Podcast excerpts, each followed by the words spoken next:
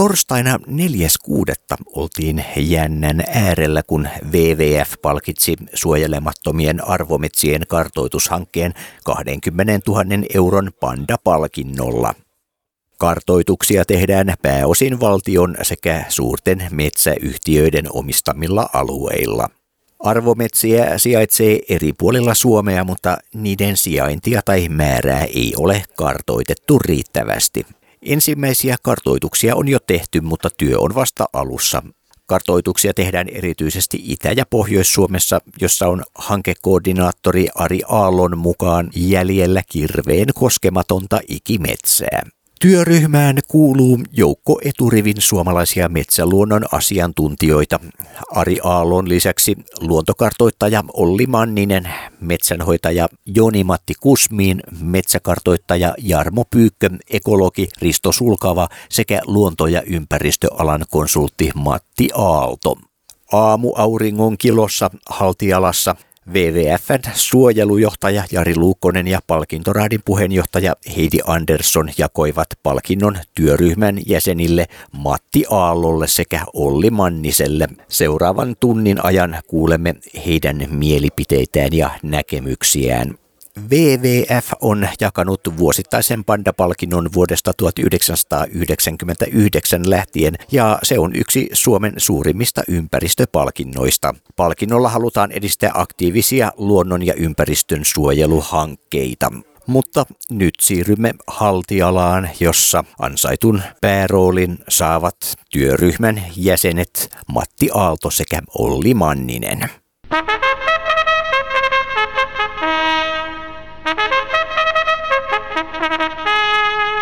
Jari Luukkonen, suojelujohtaja WWFstä on mun nimi. Ja, ja tota, Panda-palkinto on ilo taas kerran olla jakamassa. Tämä on, mä en nyt laskenut kuinka mones, mutta vuonna 1999 oli ensimmäinen Panda-palkinnon jako ja silloin sen sai kaksi. Kaksi ja silloin jaettiin 100 000 markkaa. Hmm. Eli, eli tota, aika pitkä aika on mennyt ja, ja nyt tosiaan 20 000 euroa sitten on tämä palkinnon suuruus. Yhtenä vuonna se taisi olla 30 000, kun oli joku juhla, juhlavuosi, niin, mutta 20 000 se on nyt vakiintunut sitten. Ja suurin osa palkinnoista on mennyt yhdelle palkinnon saille, mutta sitten on joina vuosina katsottu, että on niin kuin kaksi tasavahvaa palkittavaa, että, että myöskin niin kuin kahtia, kahtia sitä joskus on jaettu. Ja tämän Panda-palkinnon ö, merkitys on siinä, että tällä halutaan nimenomaan niin kuin, tietysti palkita ja palkita tarkoittaa sitä, että on niin olemassa jo näyttöjä jostain ympäristön luonnonsuojelun tekemisestä, että on, on tehnyt, tehnyt asioita, jotka, jotka niin Raadin mielestä tai WWFn näkökulmasta on ollut tärkeitä. Ja, ja toisaalta tämä ei ole semmoinen elämäntyöpalkinto ainakaan toistaiseksi ollut, että tavallaan niin halutaan myös tukea, tukea sit sellaisia toimijoita, jotka tekee aktiivisesti asioita myös tulevaisuudessa ja toivottavasti pal- palkintorahat sitten tota, siihen, siihen myös antaa mahdollisuuksia. Ja tämä palkinto jaetaan tosiaan Anders, Anderssonin tota, ää, rahaston varoista, eli WWFn alla on, on Heidin aikanaan perustama rahasto, jossa on tietty pääoma ja, ja sieltä sitten irrotetaan. Toivottavasti aina kurssit nousee, niin ei tarvitse sen kummemmin pienentää, eikä ole pienennettykään rahaston pääomaa, vaan että sieltä on sitten jaettu se palkintoraha. Mutta tota, sen pidemmittä puhetta, niin jos teillä on kysymyksiä sitten, niin kaikki tosiaan voivat vastailla ja, ja poispäin. Mutta, mutta Heidi Andersson on meidän hallituksen jäsen ja varapuheenjohtaja myös hallituksessa ja sitten tosiaan tämän Raadin puheenjohtaja Raadissa oli heidän lisäksi minä ja meidän pääsihteeri Liisa Rooveder ja sitten yliopiston, Helsingin yliopiston professori, toi rehtori Jari Niemelä.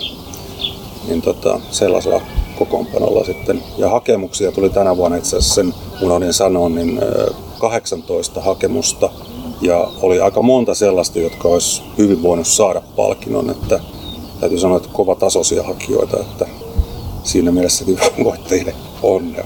Mutta Heidi, ole hyvä. Kuten todettiin vuoden 2020 Panda-palkinnon hankkeelle, jossa vapaaehtoiset metsäasiantuntijat kartoittavat valtion ja isojen yritysten maita luonnoltaan arvokkaita metsiä Suomessa.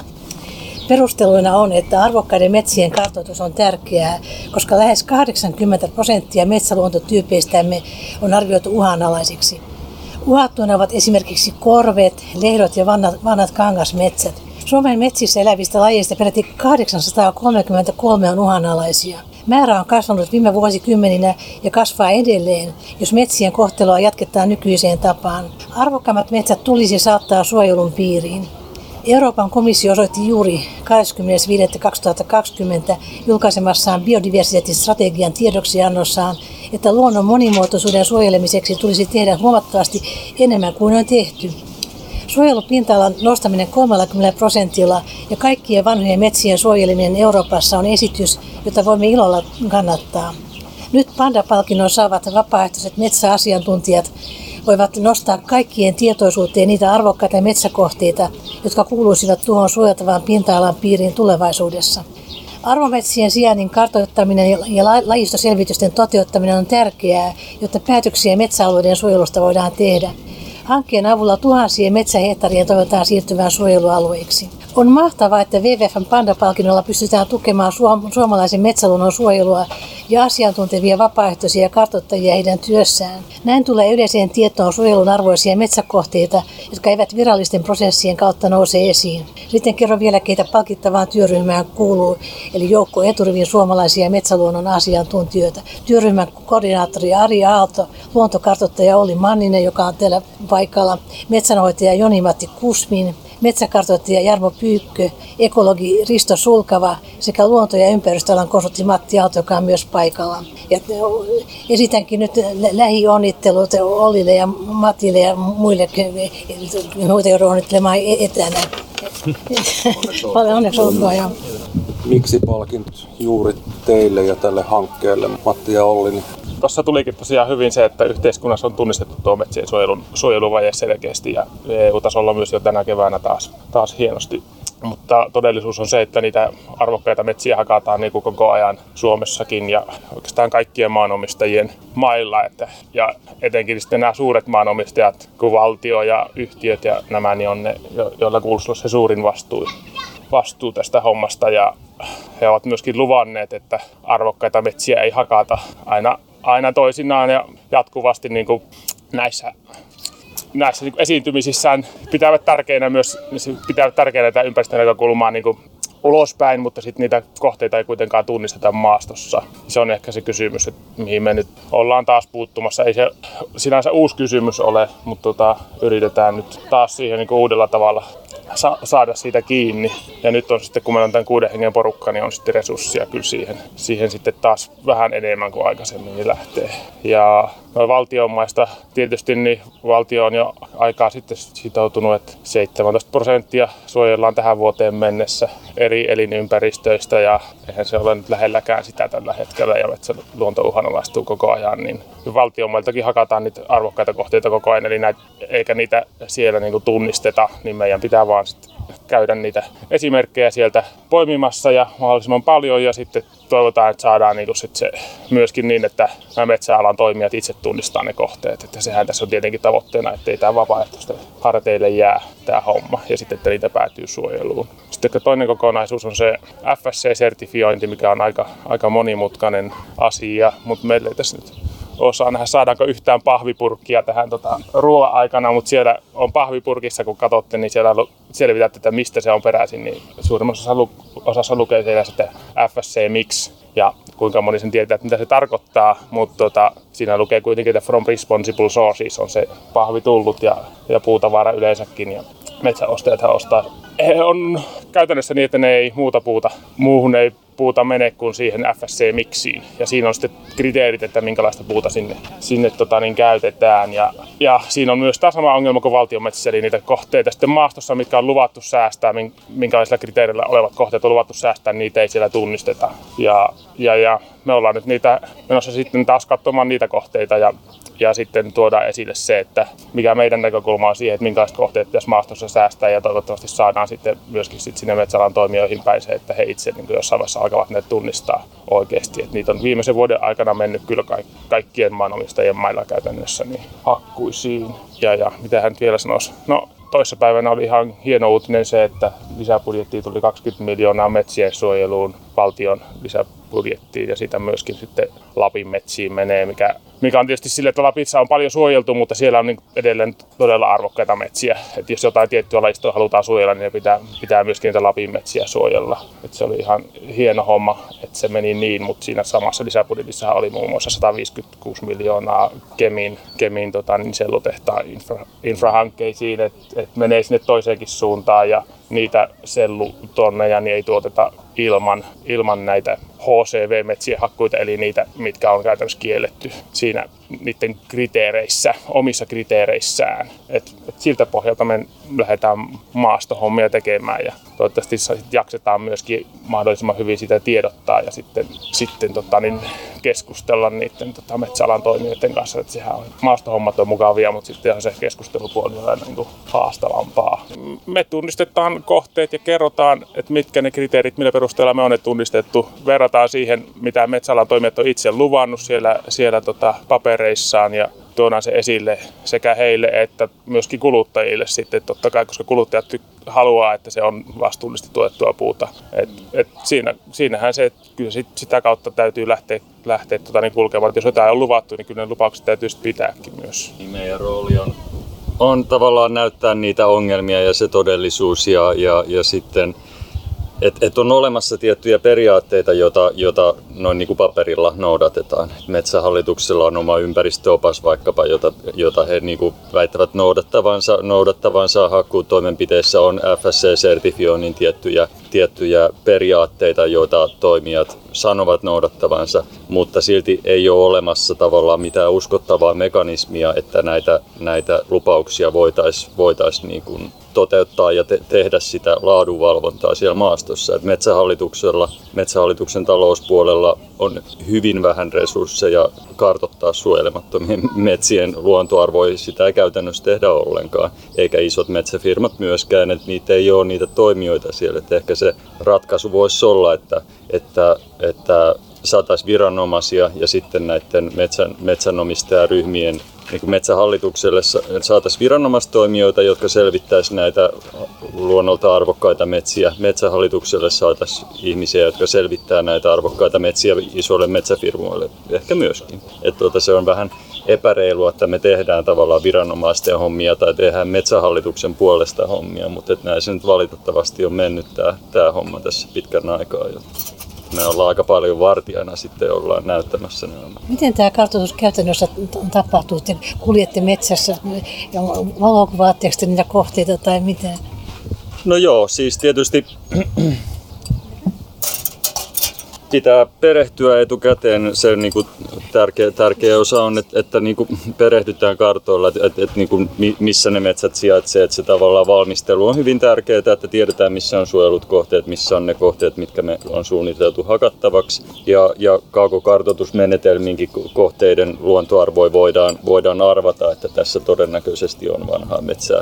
Meillähän on olemassa puustotiedoista karkeita tietoa esimerkiksi ortoilmakuvia, joiden perusteella voidaan, voidaan niin kuin olla, olla, niin kuin olla suht varmoja, että joku kohde on potentiaalinen, potentiaalisesti arvokas luonnoltaan. Ja sitten se on sitä, että mennään sinne maastoon konkreettisesti tutkimaan niitä kohteita ja, ja dokumentoidaan valokuvin totta kai tehdään muistiinpanoja siitä rakennepiirteestä, että onko se rake, metsä rakennepiirteeltään suojelun arvoinen. Päätellään siellä maastossa, mikä sen, mikä sen metsän käyttöhistoria on ollut, että millä tavalla, että, että onko siellä hakkuuhistoria milloin se mahdollisesti on ollut ja minkälainen ylipäätään sen metsän historia on.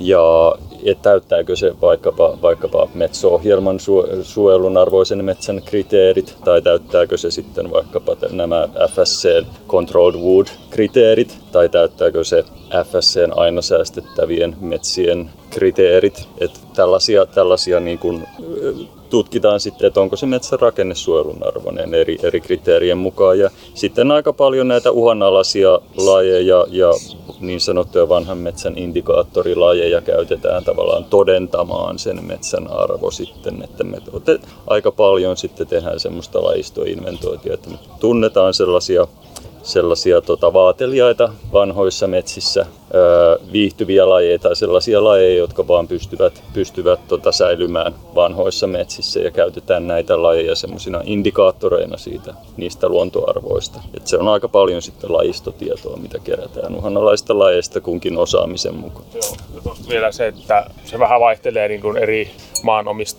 maanomistajittain, että mitä, mitä, siellä, mitä kukin maanomistaja tai metsän ostaja, puun ostaja on luvannut, että, että niitä hän me sitten kar- kartoitetaan, että vastaako se sitä että eri mailla. Että FSC-sertifiointi on semmoinen selvä, siinä on la- laaja joukko ja käytössä kaikki metsäyhtiöt on siinä. Ja sitten sit valtio on taas, taas niin kuin oma, omat lupauksensa tehnyt ja vastuu tietenkin valtiolla metsäluonnon monimuotoisuudesta. Että siellä on sitten enempi korostuu ehkä ne lajit sitten siellä valtiomailla, niin nimenomaan ne alastet lajit sitten siellä. Ja sitten taas FSC on se kriteerilista. Ei varmaan montaa hehtaaria päivässä pysty kartuttamaan. No, Kyllä sitä nyt sillä, että et, se riippuu tietysti kohteesta, miten pienipiirteistä metsää se on ja kuinka, kuinka tar, tarkkaa, tarkkaa dokumentointia kustakin kohteesta tekee. Että tota, eihän se olisi hyvin tarkasti aikoo metsän, metsän tutkia ja, ja tota, niitä lajipisteitä, lajipisteitä mahdollisimman paljon sinne tehdä, niin se voi olla hidasta, mutta et monessa kohteessa joudutaan tekemään sitten, sitten niin kuin, no sekin oikeastaan riippuu vähän kohteesta, että jos kohde on rakenteeltaan ilmiselvä, niin sinne ei ehkä tarvii niitä sitä lajistoa niin paljon paljon sitten kartottaa esimerkiksi, mutta jos kohde on tavallaan rakenteeltaan ehkä vähän siinä ja siinä, niin voi olla, että sillä laistolla on sitten enemmän, enemmän että tarvii mahdollisesti tutkia sitä laistoa ja tehdä tarkempaa vaikkapa lahopuun määrän mittausta. Että tuota, monesti se, että jos kohde on ilmiselvä, niin se on aika nopea, mutta jos se on vähän kiikun kaakun kohde, niin se voi olla hitaampaa. Kyllä sitä nyt, mitä sen riippuu päivästä, että tuota, inventoit on tosi erilaisia, että jos saako tehdä totaali inventoinnin jossain hyvässä vanhassa metsässä, niin ei siinä monta hehtaaria ehtisi, mutta ei me, me kaikki, kaikki, kaikkia uhanalaisia lajeja sieltä pystytään löytämään eikä, eikä välttämättä halutakaan. Riippuu kohteesta ja jotkut kohteet voi sitä olla, että satojakin hehtaareita saa päivässä ka- katettua, mutta, tota, mutta varmaan useampina päivinä puhutaan kymmenistä. Kyllä ne tosiaan ne rakennepiirteet on aika nopea kartoittaa, mutta sitten se lajisto on tosi hidasta ja mehän ollaan Ollin kanssa inventoijina just niin kuin varmaan siinä nopeudessa ehkä niin kuin ääripäät, että Olli on se, joka tuntee ne lajit ja katsoo niin tarkasti. Tietysti jos ei ole tarve katsoa tarkasti, niin ei katso, mutta että Olli pystyy siihen, että katsoo ne lajit tarkasti ja mä oon taas sitten sen tyyppinen, että mä niin mielellään juoksen ja katson ne rakennepiirteet. Mä en, en tunne edes lajeja niin hyvin lähellekään niin hyvin, että, mutta että tässäkin voi monenlaista niin toimintatapaa käyttää.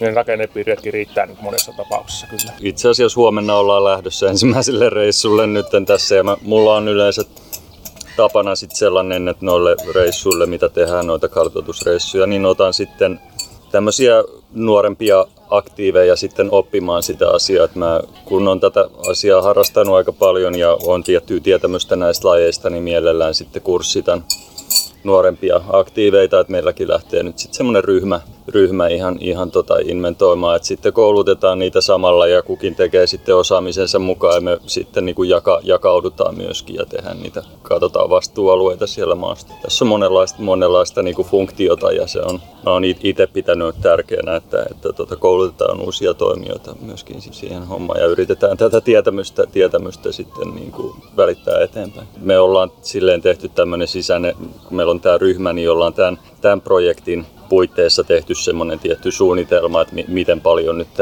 tehdään niitä kartoituksia tämän projektin puitteissa. Se mitä muuta, muuta kukin tekee, niin se, on, se sitten vähän vaihtelee. Että itse on, itse, mulla on tällä hetkellä semmoinen, että on pääkaupunkiseudulla inventoinut metsiä aika paljon tässä viime aikoina ja nyt on tuo yksi, yksi sammal minua työllistänyt aika paljon, että mä tuota lahokaviosammalen kartotusta tehnyt tässä aika paljon viime vuosina sitten ihan työhommina ja myöskin harrastushommina. Itse asiassa ihan tervetullutta päästä välillä tuonne pohjoiseenkin, että pääsee katsomaan vähän muita lajejakin kuin sitä lahokaviosammalta.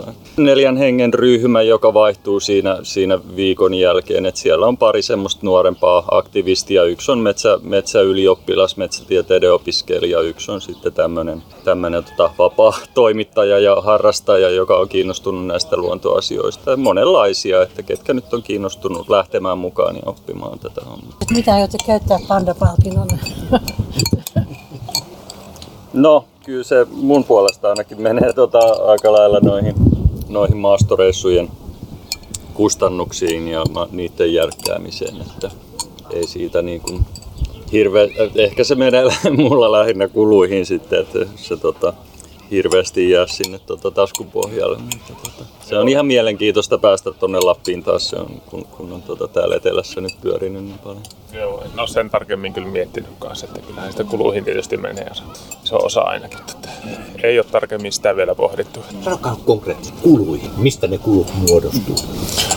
Matkoista, matkoista, matkoista majoituksesta. Mm. Teillä tässä tietysti aika paljon majoittuu, että, että voi olla joku muukin. Että... Ruoka, bensa, ruoka, bensa. Valitettavasti autolla ajamme sinne metsiin, että sitä ei siellä välimatkat on semmoisia, että pyörällä se olisi vähän ko- kova, kova jopi. Ja tota, niin bussilippukuluihin ja, ja tämmöisiä, tämmöisiä niin kuin ihan ja ehkä jos sitä jää yli, niin sitten maksetaan vähän päivärahoja tai pieniä korvauksia osallistujille tämmöistä muodollista, muodollista korvausta. Onko nuoret innostuneita niin lähtemään? Löytyykö helposti tavallaan tuommoista porukkaa? On joo, joo, kyllä mä pystyn tavallaan valitsemaan ne kaikkein tärkeimmät tyypit, että eihän aika pieni ryhmähän sen tosiaan, että me yksi autollinen ja maksimissaan kaksi autoa sitten on semmoisilla reissuilla, että kyllä me sitten järjestetään kursseja, inventointikurssiakin, mihin voi osallistua sitten enemmän ihmisiä, mutta näille tavallaan tämmöisille maastoekspeditioille otetaan sitten ne kaikkein, kaikkein niin kuin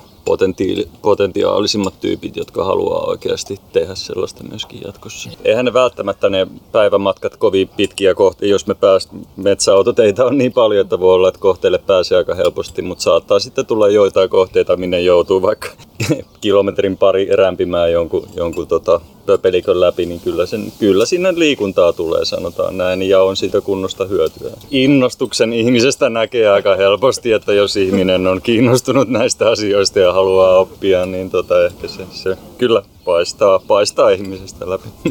Kun te menette, menette johonkin kohteeseen, niin mist, milloin tulee semmoinen, että vau, että nyt, nyt tuli hyvä fiilis, että tämä oli, oli mahtava. Ai milloin tulee semmoinen fiilis? Mikä niin palkit? No kyllähän se no, tavallaan metsä, metsä on esteettinen ja, ja niin kuin henkinen kokemus tavallaan, että kun löytyy, löytyy hienoja metsäkohteita, niin se on hienoa. Mutta se on toisaalta tavallaan vähän niin kuin, sitten niin kuin ristiriitastakin, että jos löytyy joku erittäin hieno, todella luonnontilainen metsä ja sitten niin kuin siitä herää myöskin vähän semmoinen niin kuin ikävä tunne, että niin, että miksi tätä ei ole löydetty aikaisemmin, että tämä on ilmiselvä kohde. Että tavallaan monesti semmoinen onnistumisen kokemus tulee ehkä parhaiten melkein sellaisesti metsä, joka ensin vaikuttaa, että, vähän, että onko vähän siinä ja siinä, mutta kun mutta kun sitä kiertää sitten laajemmin ja, ja, ja se, se tavallaan, ja ehkä just semmoinen hitaasti kasvanut, joku semmoinen niin vähän kitukasvuinen metsä, joka ei näytä mitenkään erityisen arvokkaalta ensikatsomalla, josta löytyy sitten hyvin merkittäviä luontoarvoja sitten, vaikka se ei välttämättä vakuuttanut ensikatsomalla, niin se, semmoiset on mulle palkitsevimpia, mutta on, onhan se totta kai hienoa, jos löytää semmoisia päivänselviä arniometsiä myöskin. Kyllä mulla ihan toi sama just, just mitä Ollikin kertoi, niin tommonen laaja ja vähän sitten kun lähtee kiertämään niin yllättävä, yllättävänkin laaja kohde, niin se on sitten aina semmoinen hyvä. Ja kyllä lajiston kanssa, siis jos jonkun lintuharrastajanakin, niin että jos on jonkun niin kuin mielenkiintoisen linnun sieltä löytää, niin se on tietysti aina silleen iloinen asia. Mutta ehkä se, mikä sitten, siinä on niitä ristiriitoja on tosi paljon tosiaan siinä meitä metsässä sitten, että kun ei tiedä sen metsän kohtaloa, että vaikka löytäisi tosi hieno metsä, niin sitten miettii, että miten hän tälle käy, niin se ei välttämättä se fiilis tuu siellä metsässä, että jes, että nyt on hieno metsä. Et, et sitten tietenkin kun saa, että päätyy joku suojeluun joku kohde, niin hieno kohde, niin sittenhän se tulee tietokoneen ääressä se, se, tota, niin se ties. Mut et, tai sitten kun niin, vielä ollaan sen tyyppisiä, että ei välttämättä mennä hirveästi sinne semmoiselle kohteelle, mikä me on saatu suojeluun, niin mennään enää uudestaan, vaan lähdetään sitten jo hakemaan uusia haasteita. Että ehkä se voisi tulla siellä, jos palaisi sille kohteelle, minkä on itse saanut niin kuin vaikutettua siihen, että se päätyy suojeluun, niin sitten siellä voisi fiilistellä, että jes, että tämä on nyt se, mikä on nyt se hoitanut, hoitanut homman. Että onhan semmoisia totta kai tullut käytyä, ja ehkä ne mun parhaat fiilikset on just semmoisista. Totta, joo, tämä lajikysymys on se, on niinku, se, mikä pitää mielenkiintoa myöskin yllä tässä hommassa, että vaikkapa oppii jonkun uuden, uuden lajin, että se on, kun metsissä on tuhansia tuhansia eliölajeja, niitä kukaan voi kaikkea tuntea ja, ja tota, me ollaan opeteltu kukin tietty ryhmä niistä lajeista, mutta et se, että aina oppii jonkun vaikka uuden lajin tunnistamaan, niin se on semmoinen hieno aha-elämys, että oppii jotain uutta sieltä. Niin se monesti pitää sitä mielenkiintoista yllä. Kyllähän ne monesti ne maastopäivät voi olla silleen aika tylsiäkin loppujen lopuksi, että, että tota, samaa laistoa ja tietynlaisia metsiä katsotaan. Ja saattaa olla fyysisesti rankkoja reissuja sitten myöskin. Just se lajistokysymys on mulle niinku semmoinen harrastus myöskin, että tykkään, että jos lintuharrastuksesta lähtenyt mun luontoharrastus ylipäänsä, mutta että tykkään koko, koko muun lajista, niin on, niin olen kiinnostunut ja tykkään, että jos pääsee Ollin kanssa maastoon ja Olli opettaa niin uusia lajeja, niin aina ne on ihan hienoja kyllä ilman muuta mitkä on hienoimpia lajeja, mihin olette törmännyt? Oli tietysti näihin erilaisiin kääpiin tai muihin, mutta oletteko törmännyt niin kuin isoihin lajeihin, siis niin kuin suurpetoihin tai muihin? No onhan niitä nyt karhuja tullut nähtyä suden vaan kerran. Niin tota, on niitä sitten sellaisia joitain tiettyjä erityisen hienoja lajeja. Yksi, yksi mikä on sävähdyttänyt aina kun se löytää, en ole kuin muutaman kerran löytänyt semmoinen kuin Rihmanaava-niminen isokokoinen jäkälälaji, joka on Suomesta itse asiassa sukupuuttoon kadonnut mutta sitä on Ruotsissa ja Norjassa siellä on siitä tavannut ja löytänyt muutaman uudenkin esiintymän ja Venäjältä on pari esiintymää löytynyt. Se on sitten myöskin semmoinen semmoinen pieni unelma mulle vielä, että mitäpä jos löytäisinkin rihmanaavan uudelleen Suomesta. Ja itse asiassa nyt saatetaan mennä sellaisiin metsiin tuolla tuota Kuusamon suunnalla, missä mä aion pitää sitä vähän silmällä, missä ei olisi ehkä ihan mahdotonta löytää sitä. Se on semmoinen pitkä, siis se, nämä joulukuusen koristeet, mitkä on niinku semmosia, semmosia niin, niin, se on ihan sen näköistä ja itse asiassa ää, niitä on käytetty joulukuusen koristeena aikaisemmin, että nämä tota, hopeiset joulukuusen koristeet koristeet on ilmeisesti rihmanaavan perusteella tavallaan niin kuin tehkin. Mm. Joo. Meillä on tuossa täytyy olla häkellyttävät pohjatiedot. Että sä, mä käsitin, että sä oot opiskellut biologiaa tai niin. molemmat ilmeisesti. No joo, mä oon itse asiassa no, oon opiskellut biologiaa yliopistossa, mutta se jäi kesken, että mä en ole valmistunut miksikään itse asiassa. Että on se järjestötoiminta vei mukanaan ja nämä käytännön kartotukset. Että on itse oppinut biologi, sanotaanko nyt näin, että on oppinut ihan tämmöinen Luontoliiton metsäyliopiston pitkän kurssi, kurssin käynyt, sanottaisiko näin, että tota, on sitten hankkinut sitä osaamista ja tietyistä lajiryhmistä semmoista osaamista, joka nyt sitten vakuuttaa viranomaiset ja toimijat ilman sitä, ilman sitä niin kuin, tota, biologi, biologin titteliä. Mä oon siis ympäristötieteitä opiskellut kyllä ja siellä ekologiakin Jyväskylässä ja sieltä ympäristötieteistä valmistuinkin kyllä maisteriksi, mutta tota, kyllä mä tämän lajiosaaminen ja tämmöinen, no ylipäänsä tämä metsä, metsien suojeluosaaminen, niin se, kun itseään pätevämpien kanssa kulkee maastossa, niin sieltä se tulee innostuneena, niin kuin Ollikin kertoo niistä, että ketä otetaan mukaan, niin kuin innostuneena kulkee, kulkee pätevien seuraajien kanssa, niin siellä se 25 vuotta sitä tehnyt, niin kyllä se sitten tota, sieltä, sieltä se osaaminen tulee sitten. Ja tavallaan hyvä puoli ja ikävä puoli, että näitä, nämä hommathan on konkreettisia silleen, niin kuin jos ajattelee vaikka vaikka ilmastoaktiiveja, niin heidän toimintansa ei välttämättä ole ihan niin konkreettista. Meillä se kuitenkin on konkreettista, että mennään johonkin metsään ja se sitten joko suojeltuu tai se hakataan. Että siinä on sitten ne tavallaan se, se, että kohteita menetetään, se on totta kai ikävää. Ja alkuvaiheessa uraa sen otti sitten ehkä aika aika raskaastikin, mutta nyt sitä on jotenkin tullut semmoinen vähän ammattimaisempi ja kyynisempi ote siihen, teistä ehkä joka hakkuuta enää jaksa itkeä. Toki sellainen kohde, missä on itse käynyt ja jos, jos se päätyy hakkuisiin, niin se on ikävää ja raivostuttavaa, mutta onneksi sitten niin kuin monet niistä niitä suojeluarvoiltaan korkeista metsistä, joissa me käydään, niin monethan niistä me saadaan kyllä sitten suojeltua. Se on sitten tavallaan ikävää, että me ei, me ei tietenkään ehditä kaikissa käymään, että se on aina semmoinen pieni, pieni niin kuin valikoima niitä kohteita ja tavallaan se, se tavoite olisi, että se että saataisiin jonkinlainen uskottava järjestelmä siihen, että luonnoltaan arvokkaat metsät voitaisiin tunnistaa ja suojella, mutta kun sitä ei oikein Suomessa ole olemassa tällä hetkellä. Että me, hipit kiertää mettiä ja suojelee jotain ja osoittaa ongelmia, ja, mutta tota, niin kuin semmoinen isompi, isompi tavallaan muutos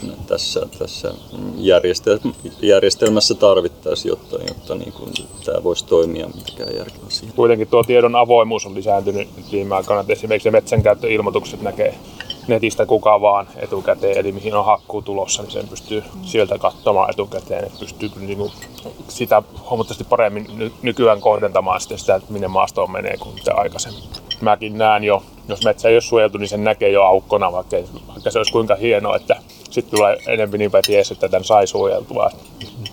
Koska se totuus on se, että niitä tosi paljon menee niitä hienoja kohtia hakkuisiin kyllä. Näillä reissuilla ihan tavallaan yksityis metsiä oikeastaan käydä ja, ja tavallaan ne metsänomistajat, mehän olemme metsänomistajia kun valtion mailla käydään, että tota, se tietysti metsähallituksen talouspuoli on rakas vihollinen. Heidän kanssamme paljon olemme vääntäneet vuosien varrella näistä asioista, mutta että nyt itse asiassa metsähallituksen talouspuolikin suhtautuu su- suhteellisen rakentavasti ja heidän kanssaan on ollut jopa sellaista vähän niin kuin järjestöillä sellaista keskusteluyhteyttä, että olisi, olisi tarvetta ja halua suojella jonkun verran lisää ja olla, olla tietoisesti hakkaamatta näitä suojelun arvoisia metsiä. Et katsotaan nyt tuleeko siitä prosessista jotain. Itse en ole mukana niissä neuvotteluissa ollut, mutta me niin kuin käytännössä tuotetaan, tuotetaan tietoa tiettyihin neuvotteluihin, joita luonnonsuojelujärjestöt ja metsähallitus käyvät tässä. Niin, niin kuin käydään maastossa tutkimassa niitä kohteita. Ja isot metsäfirmat yleensä kiittävät kauniisti tiedosta ja sanovat, että palaavat asiaan sitten nyt meidän tietomme saa, saatuaan. Ja, ja kyllähän siellä nyt selkeät kohteet monesti saadaan suojaan. Mutta tota, mitä nyt sitten yhteis, yhteismetsät nyt on sitten hankalia. Ja se onkin mielenkiintoista vaikkapa yhteismetsien suhteen. Pohjoisessa Suomessa on isoja yhteismetsiä, tavallaan tämmöisten kuntien, kunnan asukkaiden yhteisesti omistamia metsiä, joissa on sitten paljon, paljon myöskin vanhoja metsiä ja, ja tota, niissä niiden näiden arvo, arvokohteiden suojelu ei ole oikeastaan edennyt viime aikoina ollenkaan. Et silloin 90-luvun lopussa oli iso, iso taistelu Kuusamon yhteismetsästä, että silloin tämä metsäliike, metsäliike oli aktiivisesti esittämässä Kuusamon yhteismetsän arvokkaiden metsien suojelua ja siellä dramaattisten vaiheiden jälkeen saatiinkin sitten suoja, suojeluun jonkun verran niitä metsiä, mutta sen jälkeen ei oikeastaan mitään tapahtunut ja valtiolle ei ollut rahoitusta eikä mitään suunnitelmaa siihen, että millä tavalla näitä yhteismetsien arvokkaita metsiä voitaisiin suojella. Ja, ja tota, se on yksi sellainen teema, mitä toivoisi, että mistä puhuttaisiin enemmän, että valtiolle annettaisiin resursseja ja vaikka neuvottelijoita, jotka vois neuvotella yhteismetsien kanssa siitä, että millä tavalla voitaisiin sitten suojella niitä arvokohteita ja korvata joko maavaihdoilla tai ihan rahalla sitten niitä alueita. Että kun se tilanne on myöskin se, että ihan näissä yhteismetsissäkin ne on, ne on tärkeitä tärkeitä virkistysalueita, monesti tärkeitä metsästysalueita, ne vanhat metsät paikallisille ihmisille. Siellä ei välttämättä haluta hakata niitä. Et niitä vähän niin kuin, monesti se tilanne on se, että niitä vähän vastentahtoisesti hakataan sitten niissä, niitä yhteismetsän metsiä. Ja, ja siellä myöskin paikallisesti olisi, olisi halua suojella niitä, mutta valtiolle ei ole siihen, siihen ollut mitään mekanismia. Et se on yksi semmoinen teema, tosiaan mistä itse toivoisin, että jonkun verran puhuttaisiin enemmän että saataisiin jotain järkeviä ratkaisuja noihin kyllä hallitus tietysti on siinä mielessä ollut ihan positiivinen, että tuli luonnonsuojelun lisärahoitus silloin heti hallituskauden alussa ja eilenkin lisä mm. talousarviossa parikymmentä, niin kuin sanoit, parikymmentä miljoonaa. Mm. Tietysti se on pieni summa suhteessa siihen Kemin sellutehtaan tukemiseen, mutta kuitenkin mm. enemmän kuin mm. edellisten hallitusten aikana, mm. että silloin leikattiin muutamia kymmeniä miljoonia. Joo. Ja ihan tiedotteen luin siitä vaan ympäristöministeriön tiedotteen, niin kuulosti siltä, että se voisi niin kohdentua sitä 12 miljoonasta myös niin kuin sinne yhteismetsiin. Niin. se siitä muutamasta lauseesta haiskahti siltä. Mutta. Niin Pohjois-Suomihan oli siellä mainittu, että toivottavasti tavallaan nyt se, että sinne vaikka se on riittämätön rahoitus, että tavallaan sen, sen myötä saadaan myöskin julkisuutta sitten tämä pohjois, pohjoisen metsien suojelutarpeelle. Ja sitten jos ajattelee vaikka ihan, ihan yksityisiä metsänomistajia Pohjois-Suomessa, että sehän on, eteläisessä Suomessa on ollut tämä Metso ohjelma, jo niin kuin tämmöinen vapaaehtoisen metsien suojelun ohjelma, että ihmiset voi, maanomistajat voi ehdottaa metsien suojeluun ja valtio ostaa, ostaa niitä metsäpalstoja sitten suojeltavaksi. Pohjois-Suomen metsänomistajille ei ole tällaista mahdollisuutta oikeastaan ollut ikinä olemassa, että valtiolle ei ollut rahaa ostaa yksityismetsiä Pohjois-Suomessa, mikä on niin kuin aika epäreilu tilanne oikeastaan sellaisia maanomistajia kohtaan. Että pohjoisessa on paljon hienoja metsiä, metsäalueet, luontoalueet, joita ei ole, ei ole ehkä niin kuin järkevä välttämättä olisi hakatakaan niin kuin taloudellisesti eikä se luonnon kannalta, mutta et sitä, sitä suojelumahdollisuutta ei ole oikein ollut ikinä olemassa. Näin maanomistaja toivoisi, että tästä puhuttaisiin, hiukan enemmän, että, että pohjoisen maanomistajallekin annettaisiin se mahdollisuus, että, että kohteita voisi tarjota suojeluun. Joo, siellä on kuitenkin ne ainoat niin kuin täysin koskemattomat su- suojelupotentiaaliset niin erämaat on siellä Lapissa vielä, niitä, niitäkin joita on niin olemassa. Ja, se on valtiomaita, mitä siellä on pohjoisessa suheltu, että se on niin kuin sitten perustettu, hyvä kyllä, että on kansallispuistoja ja erämaa-alueita vaikka perustettu isojakin, mutta että se on vähän hassua tavallaan, että nytkin itse metsän, itsekin metsänomistajana olen tavallaan havahtunut siihen, että aika, aika hassua, että pohjoisen metsänomistajille ei ole ollut ikinä tätä mahdollisuutta. Ilmastonmuutoksen myötä tietysti ne laajat yhtenäiset alueet siellä Lapissa, että lajit on siirtymismahdollisuudet täältä etelästä niin sinne pohjoisen alueelle ja niin on, on myös huomioitava asia kyllä. Ja siihen taisi olla alu, perin se kysymys, kysymys siitä, että miten metsäomistajat suhtautuu mm. meihin maastossa, niin onhan se, siis kaikilla suurilla maanomistajilla tämä avoimuus on kuitenkin tosi tärkeä periaate. Eli totta kai valtiolla, ja, mutta myöskin sitten yhtiöillä, niin se avoimuus on kyllä tärkeä. Että siinä saattaa jotain tökeröitä törmäyksiä tulla niin kuin pienessä mittakaavassa, mutta kyllä sitten niin kuin suuressa mittakaavassa niin on se keskustelu on ihan niin kuin sitä, sitä myöskin to, sillä lailla toivotaan, että, tai ainakin niin kuin sitä ei, ei pidetä mitenkään, niin kuin, sitä ei voida tyrmätä kuitenkaan tätä keskustelua, niin kuin, koska avoimuus on, avoimuus on tärkeä periaate. Ei siellä maastossa mitään draamaa tule, jos tulee, niin se on väärinkäsitys, sanotaanko näin. No ainakin metsässä kulkeminen kuuluu joka miehen oikeuksiin. Mm harvoinpa siellä ketään tapaakaan siellä maastossa. Ne on monesti tuolla kun liikutaan niin aika syrjäisiä paikkoja, että ehkä jotain metsästä ja jotain muita, muita luonnossa liikkuja. Y- yksityismetsänomistajien mais, metsissä, niin kuin tällä reissulla ei varmasti käydä. Jonkun verran on itse tehnyt sitten jotain inventointi reissuja nytten, nytten niin kuin Uudellamaalla vaikkapa yksityis, yksityismetsiin, jotka on ilmoitettu hakattaviksi. Ja jokainen metsänomistaja ihan tietysti yksilö, että se on yksilökohtaista, miten mihin, mihinkin reagoidaan. Ja tota, e, me on on sellaisia tapauksia, että, että on, on, on tota vaikka yksityismetsiä hakattaviksi suunniteltu ja siellä on sitten merkittäviä luontoarvoja löytynyt, niin yleensä se tehdään sit sitä kautta, että viranomaisten kautta ilmoitetaan ely että tässä on tämmöinen tämmöinen metsä, jossa on merkittäviä luontoarvoja ja viranomainen sitten niin kuin ely otetaan yhteyttä sitten maanomistajaan ja maanomistaja sitten suhtautuu siihen, miten, miten suhtautuu, mutta ely voi ehdottaa sitten sitä, että se kohde suojeltaisiin ja siitä saataisiin korvauksia. Ja, ja jos ely saadaan innostumaan tämmöisestä kohteesta, niin kyllä siinä monesti päästäänkin hyvään ratkaisuun, että maanomistajat kuitenkin aika paljon luottaa viranomaisiin ja että jos viranomaiset ottaa yhteyttä, niin se on sitten silleen niin kuin sitä pidetään tavallaan uskottavana, että harvoin sitä, harvoin sitä, mutta on sellaisiakin tapauksia joskus ollut, että maanomistaja on sitten tullut maastossa ja on, on muutaman kanssa sitten puhunutkin ja on ollut ihan hyviäkin keskusteluja. Yhden muistan, että maanomistaja oli hyvin epäluulonen ja vähän vihaisen oloinen, mutta pari kertaa on ollut itse asiassa sellainen, että maanomistaja on ollut aika kiinnostunut loppujen lopuksi niistä, niistä luontoasioista, että meillä on ollut ihan hyviäkin keskusteluja. Harvoin sellaista sattuu. Yhdysmaillahan on sitten tietysti että lakisääteiset luontoarvot, lakisääteisestikin on jotain määrätty, että mitä pitää suojella yksityismaillakin, että ne on silleen selviä sitten, että ely voi ja metsäkeskus myös niin määrätä sitä. Ne, ne säästetään ainakin ja sitten se loppu on maanomistajan vapaaehtoisuutta, että et, tota, suojeleeko vai ei, että se on sitten ely neuvottelusta kiinni. Ja, ja no on tietysti nyt tullut tästä tästä niin kuin FSCstä ja tästä HCV-kuviosta myös se, että puunostajat on,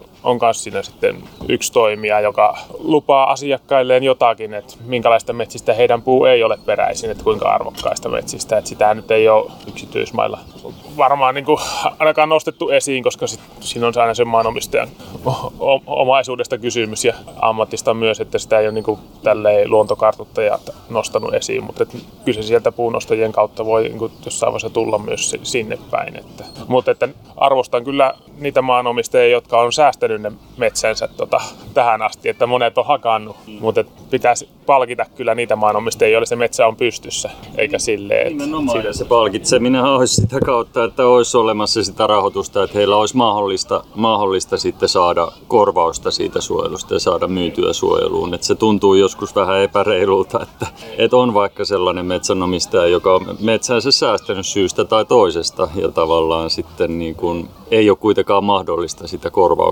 korvauksesta suojella, niin se on sitten verrattuna siihen semmoiseen metsänomistajaan, joka on hakannut arvokkaan mettä vaikka vähän vastentahtoisestikin, kun ei ollut muita, muita vaihtoehtoja. Sitten. Pitäisi olla ajetaan sitä, että metsänomistajalla olisi vaihtoehtoja ja se suojelu olisi yksi vaihtoehto selkeästi. Eikö se korvaus ole kuitenkin pienempi kuin mitä puun hakkaamisesta saisi? Ei, ei, kyllä se siis jos, jos, jos yksityismetsäkohde ostetaan valtiolle suojeluun, joko pysyy, niin, kuin, niin, niin kyllä se, se korvaus on oikeastaan parempi kuin hakkuista, koska mm-hmm. saadaan, että siinä on se puuston arvo ja myös maapohjan arvo sitten. Mm-hmm. Että kyllä se ihan, ihan markkinahintaisella korvauksella lähdetään. Ainoa mikä siinä on nyt ongelmallinen asia näissä suojelukorvauksissa on se, että tällaista niin kuin tonttiarvoa tai tällaista niin kuin potentiaalista rakennusarvoa ei juuri voida korvata. Ja semmonenhan tulee esimerkiksi Uudellamaalla monesti sitten ongelmaksi, että koska maan hinta maan hinnassa on monet, monesti tällaista niin kuin potentiaalista kaavoitusarvoa. Ja, ja, ja et se, se, on ollut, se on ollut yksityismetsänomistajien kohdalla vaikea kysymys ja on, on vaikea kysymys ehdottomasti kaupunkien lähistössä ja U- Uudellamaalla, että kun viranomaiset ei voi siitä suojelusta korvata käytännössä kuin sen puuston ja maapohjan arvon, mikä sinänsä on käypä hinta ja ihan hyvä korvaus, mutta sitä tavallaan niin kuin spekulatiivista kiinteistö, kiinteistökehitysarvoa ei pystytä korvaamaan ainakaan niin paljon kuin mitä, mitä maanomistaja monesti olettaisi tai haluaisi se on semmoinen ongelma, minkä kanssa Uudellamaalla painitaan. Ja, ja muidenkin kaupunkien läheisyydessä ja ehkä rantatonteista puhuttaessa. Että kyllähän Suomessa nyt on silleen, että, että tota, kaupungit ensinnäkin omistaa aika paljon metsiä, riippuu kaupungista.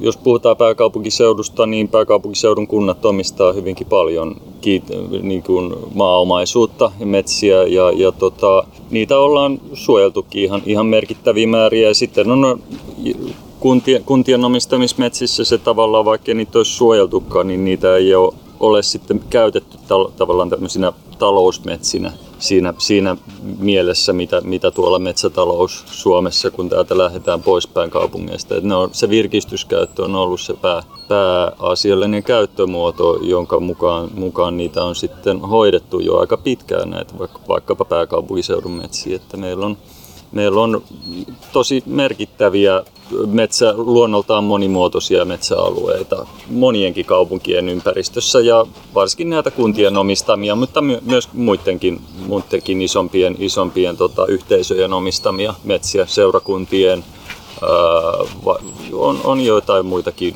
yhteisöitä, jotka omistaa isoja metsäpalstoja. Et se on, se on hieno juttu e, e, ja, ja siitä, siitä oikeastaan voisi niin puhuakin enemmän, että ne on moni, monimuotoisuudellekin hyvin tärkeitä metsiä. Että just tässä puhuttiin ennen, ennen tämän tilaisuuden alkuun näistä pääkaupunkiseudun metsistä, että on oikeastaan niin kuin kansainvälisen tason biodiversiteetti hotspot, voisi sanoa oikeastaan niin kuin pääkaupunkiseudun metsät. Ja se ei ole mikään vitsi, se on niin kuin totisinta totta, että vaikka erityisesti kuusivaltaisten metsien suhteen, niin täällä on todella hienoja luontoarvoja pääkaupunkiseudulla ja Uudellamaalla. Meillä on kaksi isoa kansallispuistoa ja niiden ympäristössä on, on isoja virkistysalueita, jotka on pitkään ollut silleen tosi, tosi niin kuin melko, melko luonnontilaisesti kehittyneitä. Et siellä on tosi merkittäviä luontoarvoja myös.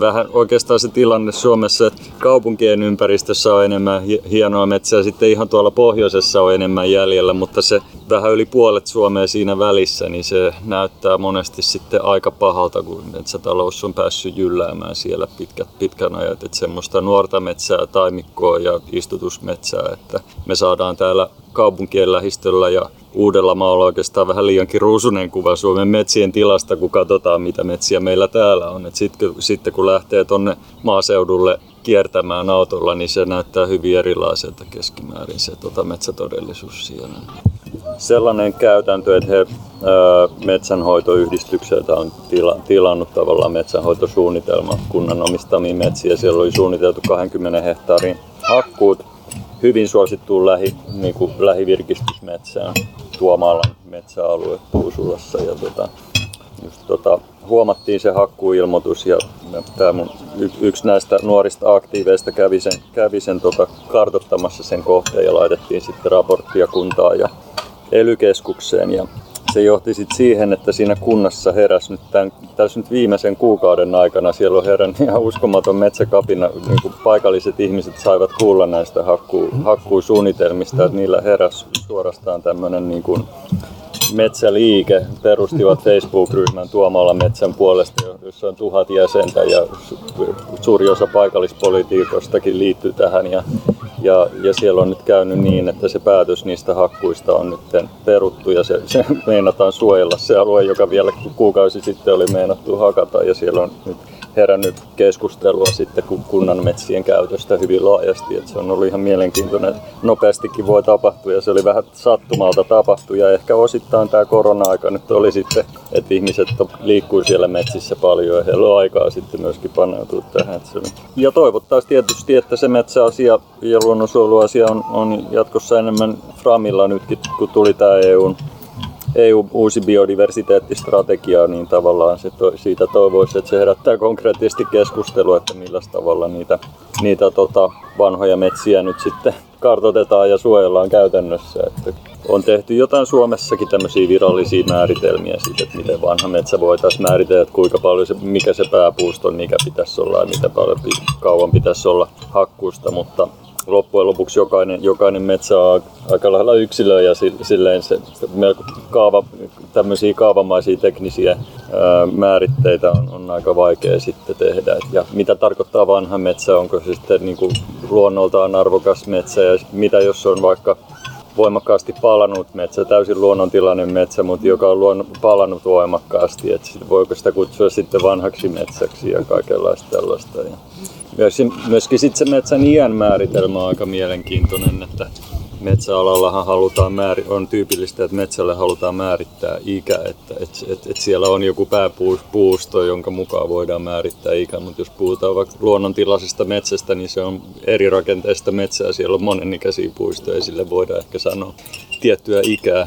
Ja voidaan jopa sanoa, jos jos on sellainen täysin luonnontilainen metsä, mitä ei ehkä koskaan hakattu, niin voi, Suomessa, niin voidaan sanoa, että sen ikä olisi vaikka 8000 vuotta, että sen jääkauden jälkeen syntynyt. Metsän ikä on aika mielenkiintoinen määritelmä.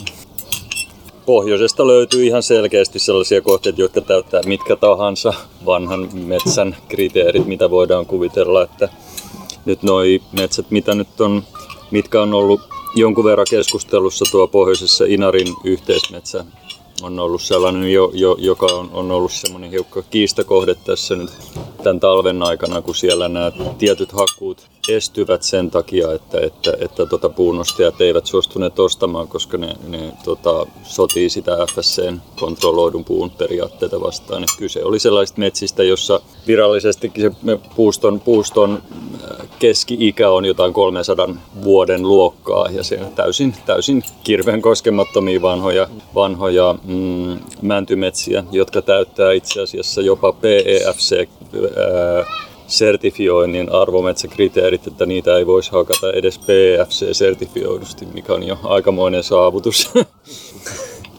Et joo, kyllä löytyy. Ja, ja kyllä löytyy Etelä-Suomestakin sitten tietysti ne, se aika aikajana metsien kehityksessä Etelä-Suomessa on sitten vähän lyhyempi, että täällä metsä kasvaa nopeammin ja metsä voi olla hyvinkin luonnontilaisen näköinen, vaikka siellä vaikka 150 vuotta sitten olisi, olisi tehtykin aikamoisia hakkuita, mutta tota, mutta et ky- kyllä siis arvokkaita ja hienoja luonnonsuojelullisesti arvokkaita suojelemattomia metsiä löytyy ympäri Suomea. Pohjoisesta prosentuaalisesti enemmän, mutta etelässäkin missä tahansa ei niitä ole ikinä systemaattisesti kartoitettu. Et Suomessa ei ole luonnota, luonnota arvokkaita metsiä ei ole systemaattisesti ikinä kartoitettu. Et on tehty tiettyjä kartoituksia tiettyihin metsiin, mutta et se on aina ollut vähän sellaista valikoitua ja semmoinen tietty, tietty, tietyn karsinnan käynteen kohteita on katsottu, mutta ei ikinä kattavasti. Etelä-Suomessa alle satavuotiaatkin metsät, niin kyllä luontoarvoja, voiko hyvin koviakin luontoarvoja olla. Ja tietysti tietty lajisto vaatii sitten sen niin jatkumon siitä, että siinä on ollut ihan kaiken sitä vanhaa metsää ainakin lähellä. Että. Termit voi olla aika monenlaisia, siis vanhalle metsälle on niin monenlaisia termejä englanniksi ja suomeksi. luonnontilainen metsä tai luonnonmetsä tai ancient forest, primeval forest, old growth forest, high conservation value forest, kun niitä on tosi monenlaisia. Jos, niistä me voitaisiin päivä tässä mukavasti puhua näiden kaikkien määritelmien eroista ja vaikeuksista, miten niitä on määritellä. Ja sitten loppujen lopuksi tosiaan kukin metsä on yksilö sinänsä, että, että, että niitä on sitten kaikenlaisia jännittäviä, jännittäviä rajatapauksia, erikoisia tapauksia tulee vastaan tuolla. Tämä lahopuun määrää käytetään aika paljon kriteerinä kyllä. Että. Ja su, yleisesti se on niin se, että jos on 10 kuutio lahopuuta hehtaarilla, niin se on se aika tyypillinen niin metso-ohjelma kriteerikin. Ja riippuu tietysti elinympäristöä, että ei vähän eroa, mutta perus semmoinen kuusimetsä tuore kangas, niin siellä 10 kuutio hehtaarilla lahopuuta, niin se on sekä, sekä FSC, niissä HCV-kriteereissä että sitten Metso-ohjelman tota, niin, niissä kriteereissä. Niin se... Varsinkin jos se, sitä lahopuuta on monen ikäistä, että voidaan puhua, että sillä kohteella olisi tietynlaista lahopuun jatkumoa, se kertoo sitten tietynlaisesta luonnontilaisuusjatkumosta.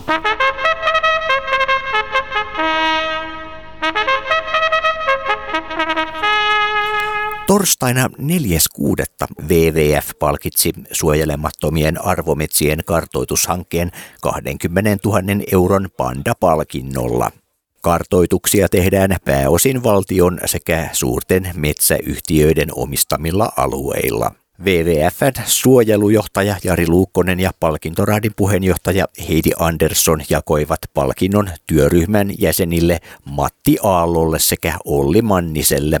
WWF on jakanut vuosittaisen pandapalkinnon vuodesta 1999 lähtien ja se on yksi Suomen suurimmista ympäristöpalkinnoista.